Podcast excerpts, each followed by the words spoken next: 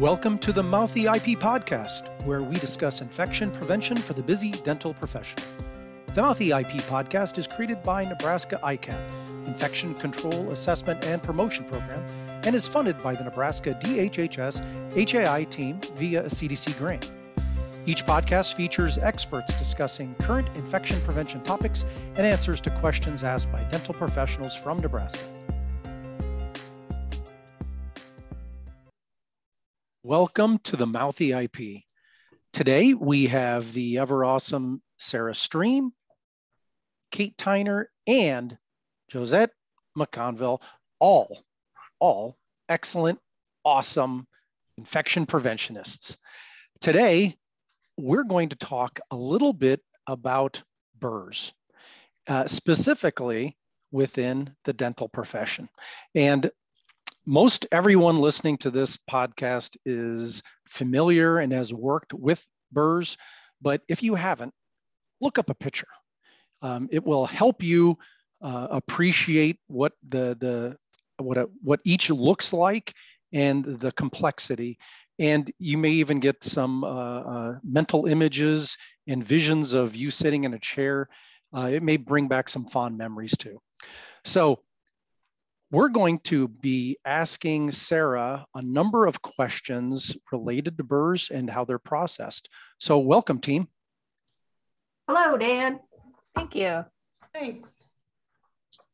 So we were talking about this planning a little bit, and we're going to maybe switch it up a little bit. Usually Sarah leads the podcast, and since burrs are something that I'm less than confident about, Kate, as an IP that did not grow up in a dental environment, we're going to kind of flip it and have Sarah kind of answer some questions about this. And we hope that there are some, maybe some IPs who work in acute care and whatnot that could listen in and kind of pick up some skills from this. So, Sarah, my, as a person who's gone and looked at infection control in dental, I'm used to seeing the burrs, you know, sitting on um, like a, a board or like a coaster looking device, perhaps in the open air in an operatory. Tell me about what I'm seeing if I walk into, I walk past an operatory and I see that there's a board with many burrs on it, patient in chair. Tell me more about what's going on in that room. Sure. So the little board you're describing is usually called a burr block. It's got little holes in it that hold the burrs, and the burrs are just little tiny round pieces of metal that fit into a handpiece. Um, and they're used to remove tooth tissue during procedures. So whether that's a filling or um, a crown prep or something like that, they are basically like little tiny drill bits that are in that little burr block. And it doesn't seem like there's maybe three or four types. There's a oh, lot of types of burrs. Am there I right? Are, there are thousands of types of burrs. There are different sizes, different shapes. Um, there are different lengths for surgical procedures. You can even get into lab burrs, which are quite a bit bigger than like a procedure burr. There's so then what we're seeing, especially for somebody like me who doesn't practice, they look a little bit like sandpaper. They're like tiny little drill bits with that look like a sandpaper surface. And so if we are trying to make a broad statement, I'm looking at these little tiny things that are scratchy they look like they would be difficult to reprocess. Are there special reprocessing mechanisms for burrs? Are they single use? Help me with this. So there's really a lot to unpack in this question, Kate. Okay. There are generally there are two different types of burrs. There are diamond burrs, which is what you're describing that kind of look like sandpaper. And those are very hard to clean. And then there are what are called carbide burrs, which look more like a traditional drill bit. They have like little blades on them. Um, generally, most burrs are considered single use. So, you know, you would use them for one patient encounter. They get thrown in the sharps when you're done. There are a few out there that are approved for reprocessing or sterilization but you need to make sure that you are looking at your manufacturer's instructions for use on what the best process is for that type of burr and whether or not it's approved for repro- reprocessing. Excellent. And so in, in preparation for this, we looked at some overview documents and I hope that we'll like kind of paste them into some show notes um, for people who are less familiar with this. Um, when you talk about those sandpaper types, I think as an IP, it's very easy for me to make that understanding that leap that that's going to be a single use device. Because what I'm thinking to myself is sandpaper, like in order to sterilize something, all the material, the bioburden needs to be removed so that I can hit that surface with the sterilant, whether it's cold sterile solution, whether it's steam from steam sterilization. And I'm looking at these pictures of these tiny burrs with very rough surfaces. The likelihood that I'm truly going to be able to remove microscopic bits of dust from teeth is very low. So, like as an IP, I get it. I get it. These are more likely going to be single use devices. So I'm, I'm on that train with you right now. Um, when we talk about the type of burrs that can be reprocessed, will you review which ones are more likely to be able to be reprocessed? Sure. So the carbide burrs are most likely to be approved for reprocessing. And that approval is through the FDA. They approve all of our medical devices that we use. Um, so in the manufacturer's instructions for use, it will say this item has been approved by the FDA for reprocessing, and it should spell out how that is supposed to go. Um, there are a few diamond burrs that are approved, and I wasn't able to really dig into what those sterilization processes look like. Mm-hmm. Um, but you would want to make sure you follow those to the T because when you use a diamond burr, um, it's like if you think about if you've ever been painting and, and wet sanding your wall, right? You sand and it gets wet and that gunk sticks in the sandpaper and you cannot clean it out. Right. That's exactly what happens with a diamond burr. Okay. So you have to be able to clean all of that bioburden off of the burr before you can sterilize it. Right. And I think for listeners, like like if we unpack that, like we're not just sanding away something that is potentially not infective right? Drywall's real different than tooth material in this condition, right? When we're working, I mean, like in all seriousness, we're working in someone's mouth. There's going to be wetness with saliva. There's going to be wetness with blood in tissue, and that will be mixed into that tooth tissue. That's what's getting caught in your diamond burr, particularly. And to think about using something like material that's contaminated with saliva, blood, tooth material, I'm probably not going to be able to wash it off and sterilize it away. This is why I can't use it on the next patient. Like really unpacking that and like thinking about your what am I doing? And so this can be overwhelming. You just oh, yeah. said that there are thousands of types of burrs. So if you were looking at your practice and you were not sure, I think like we've we've kind of set a little bit of a division here, right? Diamond burrs less likely to be something we can reprocess. So we're let's find those and put those in a category. And then the carbide burrs, let's find those and put them in a category. Um, we can be we could probably reach out to a vendor, or could we not, like a brand, and say, hey, we buy six types of carbide burrs from you. Can you help us identify what the IFUs for these six brand name carbide burrs are? Absolutely. I think okay. that's a great plan. I think that's a good point. I had noticed on um, some of the FDA document that you shared with us before that, you know, it just said that, especially if you can't find IFUs, it's just got to be considered single use, you know, whether it blatantly spells that out on the label, single use only, but if there's not reprocessing information available for that, it has to be considered a single use item. Excellent point, Josette. I think if a person is not used to thinking about things in terms of infection control, it might be easy to think to yourself or to rationalize. Your default is, well, then maybe I can reprocess it. But really, the default is, we know, and Sarah and I just gave a talk a couple weeks ago.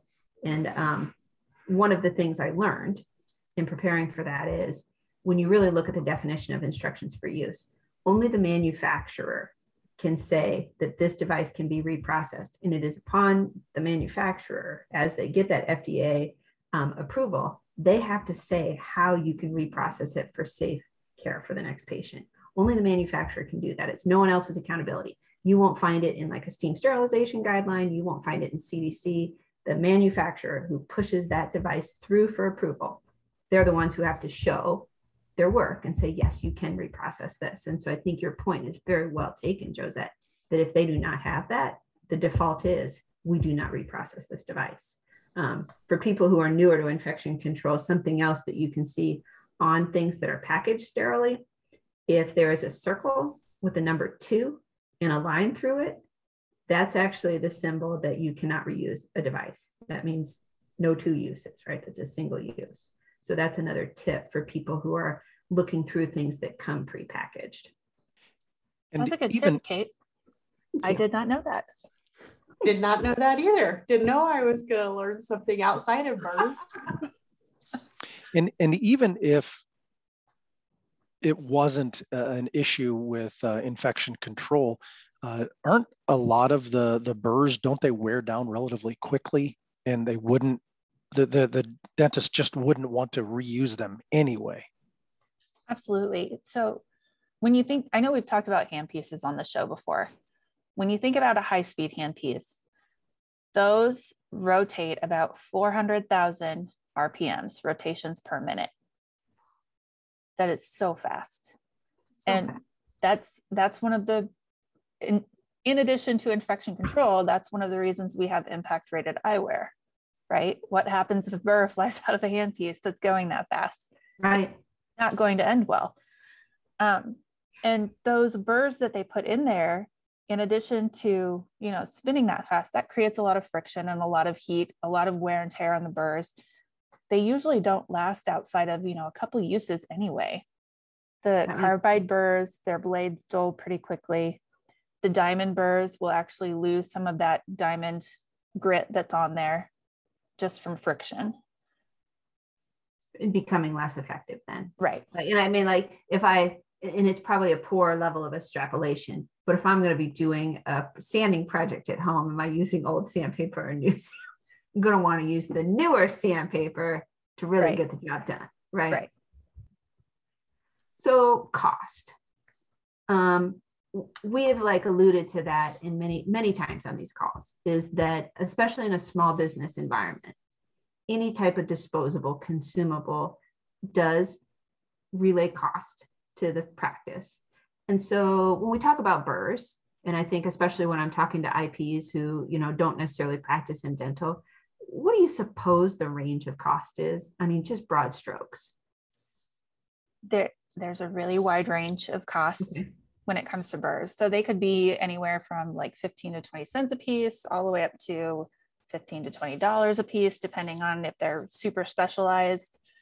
Um, I think as far as cost management goes, a lot of manufacturers offer bulk packs okay. of burrs.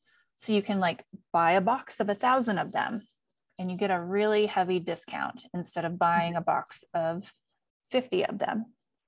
Okay and so you've also given me a strategy as as a person who's practicing in infection control and thinking about how am i going to attack maybe 50 60 70 types of burrs in my practice how do i prioritize what i'm going to look at i would say like and you can tell me if i've summarized this it might be very easy to say if it's 15 cents we're not going to reprocess that it's not worth the effort even if it is reprocessable i'm going to say everything on the list under a certain cost can I can I talk to the owner? Can I talk to the manager and say we're just gonna like I'm not even gonna look these up. We're not gonna reuse these because they're so inexpensive. I think that would like if we're looking at how do I manage a lot of workload, that would certainly be a way I might sort out that Excel spreadsheet is by cost. yeah, and you know a lot of the specialized burrs, unless you work in a specialty office, that's totally okay. different deal but like some of the endodontic burrs and the surgical burrs, they're like um, you may use one once a month for a procedure. You know, there's just that one special time that you need it. Right. So I think again, like I'm a person who's trying to figure out how to do infection control in a small amount of time. Those things that we use on a regular basis, because there are burrs that are used for filling a cavity, right? For for things that happen every day mm-hmm. and you're nodding your head. I don't know that for sure. But yes, there are some burrs we use every single day Yes. in our standard practice. Those are things that I might um, expedite looking up because of frequency of use, right? Those things that are more specialty, I might be able to say, okay, I can carve out time in in one month that I'm going to go and look up those things, or I'm going to ask, send a vendor email right now, and maybe in a month, by the time we use that again, I'll get a response. Because I think some of this really, for a person who's trying to figure this out in a practice, it's a lot of work. And, and just Mhm. how do I manage this workload of figuring out the right thing to do? Uh, I mean, what are we talking about in a, um, not an, I won't say average because I don't know that there is an average, but a, a dental facility, how many burrs might they have in inventory? Oh I mean, gosh. I mean, of different types, Thousands. but I mean, of different types, not, you know, a thousand of, you know, a a certain ones. Cause I'm just thinking of, you know, they're, they're not the largest uh, uh, item in the world, you know, just visually how close they might occur or might be to others and getting them mixed up and confused and Yeah, absolutely. So, you know, I've seen anywhere between like 20 and 100 different types of burrs in an office. Um, you know, usually a single doctor has five or six that are their favorite and they'll use every time. Mhm. Um, so those are the ones you go through the fastest, like Kate said. Um, and a lot of them do look very similar. Um, you know, I once you work with a doctor for a while, you start to know the numbers of the burrs. Like my doctor always wanted a 330, which is a pear-shaped burr, and he always wanted a number two round burr, and he always wanted a 556 and a 557. So like I knew what those looked like. If he needed something that was like out of the ordinary and I would have to go dig for it. Um, and he a lot of times did not know the numbers. So he'd say, go get me that weird flame thing that I like. Okay. Um, yeah, So- being organized is important. I think one of the best organizational tools that I found when I was in practice was to get one of those little like tackle boxes with Yes. dividers in them and then label all your divisions. Okay, here's another question, um, and I'm embarrassed that I don't know it. Do burrs come packaged sterile? Do they come in a little peel pouch? They do come in peel pouches. Well, it depends on how you buy them. So, Okay. like bulk burrs will come in a box and Mhm. they're just all in the box. Okay, If you buy individual burrs, they do come in peel pouches. And I don't know if they're packaged sterile. okay. That would be another thing that um, when I think about burrs from an infection control perspective, and this this little bit like Sarah prepped us with, you know, like some resources on burrs. That would be an important thing is the way we're using the burr in the procedure. Is it meant to be sterile? If it's meant to be sterile, then it should be in a peel pouch and handed off to the doctor, right? If it's not meant to be sterile, um, so other things that are not meant to be sterile are things that just touch the patient's cheek, right? Non-critical. And non-critical patient care devices. So that would be a good question. And then you think to, like that's something me as an IP that I've had to ask Sarah is if I'm walking through a dental environment and I see those burrs sitting on the, did you call them a board? Burr block. a burr block. May I, should I, assu- I can't, as a nurse, I wouldn't assume that anything sitting out is sterile. Right. So that that's another question is, can I let this burr block sit out with a selection of burrs? Can I let it sit on the counter between patients? The answer should be no, right? Right. But that should be something that only comes out per patient, this selection of burrs, bu- Yeah. buffet of burrs. So I just did a quick search. Mhm. Dental burrs are not packaged sterile. Okay. So they should always be sterilized before the first use. Okay. Interesting. And Yeah, then That's really interesting, even looking at the little packages without specifically looking at Have I that. ever Looks seen just like a pouches that small? sterilization peel pouch. And so we led into that a little bit sarah when we were preparing is the practice is for again we've kind of taken a wide swath and said there are quite a few burrs that are we cannot reprocess right? And reprocessing is different than processing a single time to make it sterile for the procedure right? It's never been used on a patient. I am ensuring that uh, it's been in a package the whole time. It's not dusty. It's not dirty. I'm sterilizing it. It's never been used on a person so that if it hits blood or body fluid, it won't infect that blood or body fluid during the procedure, during this, you know, the surgical procedure. Right. So that, that that's different things, right? Processing for one-time use, reprocessing for multi-patient use. Those things that we have said are okay for reprocessing multiple patient use.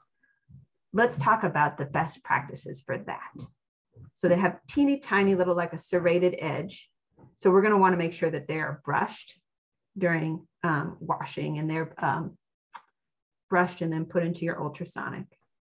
Do you um, do you put them in little boxes when you put them into the ultrasonic? How do you? They're very small things. How do you make sure they, they are? They are teeny tiny. So usually when we brush them, we have a little wire brush mm-hmm. to scratch all that stuff out. And then I've seen a lot of different um, different ways to put them in the ultrasonic. I think the most convenient one I've seen is have you guys seen the little wire mesh tea bags that you squeeze and the the halves pop apart? Yes. We would put them in one of those and then put that in the ultrasonic. Do we know if that was on the IFUs? I don't. Okay. Okay. Because I mean, that's the thing, like an ultrasonic, they work by cavitation, right? Sh- mm-hmm. Shaking bubbles. You would want to make sure that the bubbles could get through the mesh, but mm-hmm. We don't want that. If it's a burr that can be reprocessed, I'm going to assume that that's a little higher cost piece of equipment. We don't want it to be damaged. And so we'll look at the instructions for use to say, how do they advise that you do that? And then when you, uh, the question will be as it goes through the process and it's packaged for use, is it put into a package with other things? Like, do you put it in with the block? So if you put it in with the block, a lot of times you end up with rusting because generally the blocks are metal. They do make some acrylic ones out there, but then the little stainless steel burr also has the potential to rust as well. Mm-hmm. Um, and if you see rust on a burr, just throw it out immediately. It's done. Right. Um, if you are processing on the whole block and you get a whole block of rusty burrs, they all have to go. Yeah. And then, like, how do you clean the rust out of those little tiny holes in the burr, burr block? It's just not not conducive to reprocessing. Not, yeah. And um, it makes me think like what I'm considering when I like in seeing other instruments be reprocessed, what you worry about with those tiny holes that the burrs sit in, that water's not being eliminated from those little holes. And that's part of the reason you're seeing rust is that things are wet. So that would be like if you have something with tiny holes, you have to make sure it's very dry before it goes into the sterilizer. So that would be a place where if you have compressed air, that would probably be a good point to use compressed air on your block before it gets packaged so that you eliminate any moisture. Yep. Yeah. And then the burrs themselves should be packaged individually to go through. That way they don't get all jumbled up and overlapped and and stuff like that. And they make little teeny tiny uh, sterilization pouches. Okay. Excellent. Okay. So if we're summarizing things that Kate has learned that Sarah has taught Kate. Um, burrs used in dental practices, some are reprocessed, okay for reprocessing for multi-patient use. All burrs should be sterile before they hit the patient. So they, that means that they may come to you in an unsterile state, even though they've never been used on a person. They're not dirty, but they need to be sterilized, right? Most burrs are not able to be reprocessed for multiple patient use. And so if you're looking at, you're listening to this podcast and you're thinking, how do I put this into place? We talked about some strategies that could be used, definitely not requirements, but strategies that could be used to sip that out. One of the ways we talked about is what are the most common used burrs in the practice. Those would be the ones you'd want to look at first. Um, another way to sort that out is by expense. Um, certainly things that are very inexpensive we may be more likely to make a case that um, it's easy to say once and done. We're going to throw those away after use. Similarly, if I'm really concerned about cost and I look at my highest cost burrs, let me see if those can be reprocessed. And if they cannot, then that's where I will, you know, start building in costs or looking up the reprocessing directions per each of those things. So just a couple different ways to strategize just the work and we would be glad to talk through with anybody who's tasked with infection control, if they wanted to call up ICAP, they could give us a call and we could talk through some of those questions. Absolutely. Josette, did you have anything else you wanted to add? I'm just kind of taking it all in, thinking about how little these are and how difficult it is to, you know, that that you would be able to like maybe not see, you know, if there's still like some point. on there even and you're looking at like a sandpaper type of surface. I had come across something. Do you think it's very common that people use like a magnifying glass or special lighting or anything to really like inspect this? Oh no, not at all. Yeah, it was interesting. One of the survey or one of the studies that you shared with us, you know, just showed really that using looking at multiple different types of cleaning, that five percent of the burrs still have residual contamination after sterilization. So that seems like a pretty high number, you know. And I mean, you're talking about such a tiny little surface to really be able to not see anything gross on there. Even excellent well, point. And, and again, you're looking at uh, cost benefit and you're looking at how much does the the labor cost of somebody going through all of this compare to the cost of just throwing it away and getting another one. So that's where just the the defining a line of whatever that practice is comfortable with of saying at two dollars, at six dollars, at whatever the case might be, doing that initial analysis and then you know creating that divide line. Right. If, and if I was going to pitch a case, to um, the manager or the doctor in the in the practice to say, "Hey, this burr costs three dollars." Um, I I think it would be worthwhile, like to say, like I mean, like IFU is IFU. If IFU says we can't reprocess it, then we really can't. Um, but if it is something that there's directions to do so, but it's really difficult, I think that's a very reasonable cost case. Is if it costs three dollars, how much is my time? How much does it take for the person who's sterilizing it? Like if it takes you 15 minutes and you make $15 an hour, right? We've already made a case that the effort to do it is probably costing more than the cost just to replace the device. Um, and I think that the points that Josette was making that I really appreciate is this is something we look at in all types of facilities that sterilize or disinfect equipment. Um, remember that bloodborne pathogens can be present in the absence of visible blood and body fluid right? And so that's things that are, you know, not present to the naked eye. So at least, you know, having, and I'm thinking of, uh, you know, people who do crafting or things like that, those magna- lighted magnifying glass that you can like bolt to the cupboard, that you can swing those in and it's got like fluorescent light and a big magnifying glass that you can really look at some of that equipment and make sure it's clean. Um, those are really helpful to the people who are doing that job. And um, in some of the bigger endoscope um, related outbreaks. That's something that they identified as a, um, you know, something that could have been associated with pro- problems with reprocessing. Is the staff weren't able to see if the equipment was still soiled or not, and if you have anything that has bioburden, then your sterilant can't touch the surface. It's not getting sterile. Yeah, and if we want to talk about like cost, looking at cost, how much would it cost your office if a patient were to come down with something and it was traced back from this one burr that was reprocessed Absolutely. when it wasn't supposed to be? Absolutely, Sarah. And those are um, irreplaceable, right? Right. Excellent point. Okay, so hopefully we've given the listeners some helpful tidbits about burrs today. A mouthful on the Mouthy IP.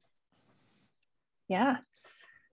We were talking earlier, and um, Dan, Josette, and Kate agreed that they could hear the pictures when they saw the burrs. and, and when you were talking about the RPMs and the heat, then we could also smell the pictures too. I feel what you're feeling. Yes. Well, what again? Every time we have one of these uh, podcasts, it's uh, uh, we ask a, a, simple simple question and there's never a yes or no answer um, it, it requires a, a, conversation because things aren't as simple as we would like them to be so i want to thank our excellent folks for being on the call again today and uh, recording this podcast And uh, we look forward to our next episode coming soon. Thanks.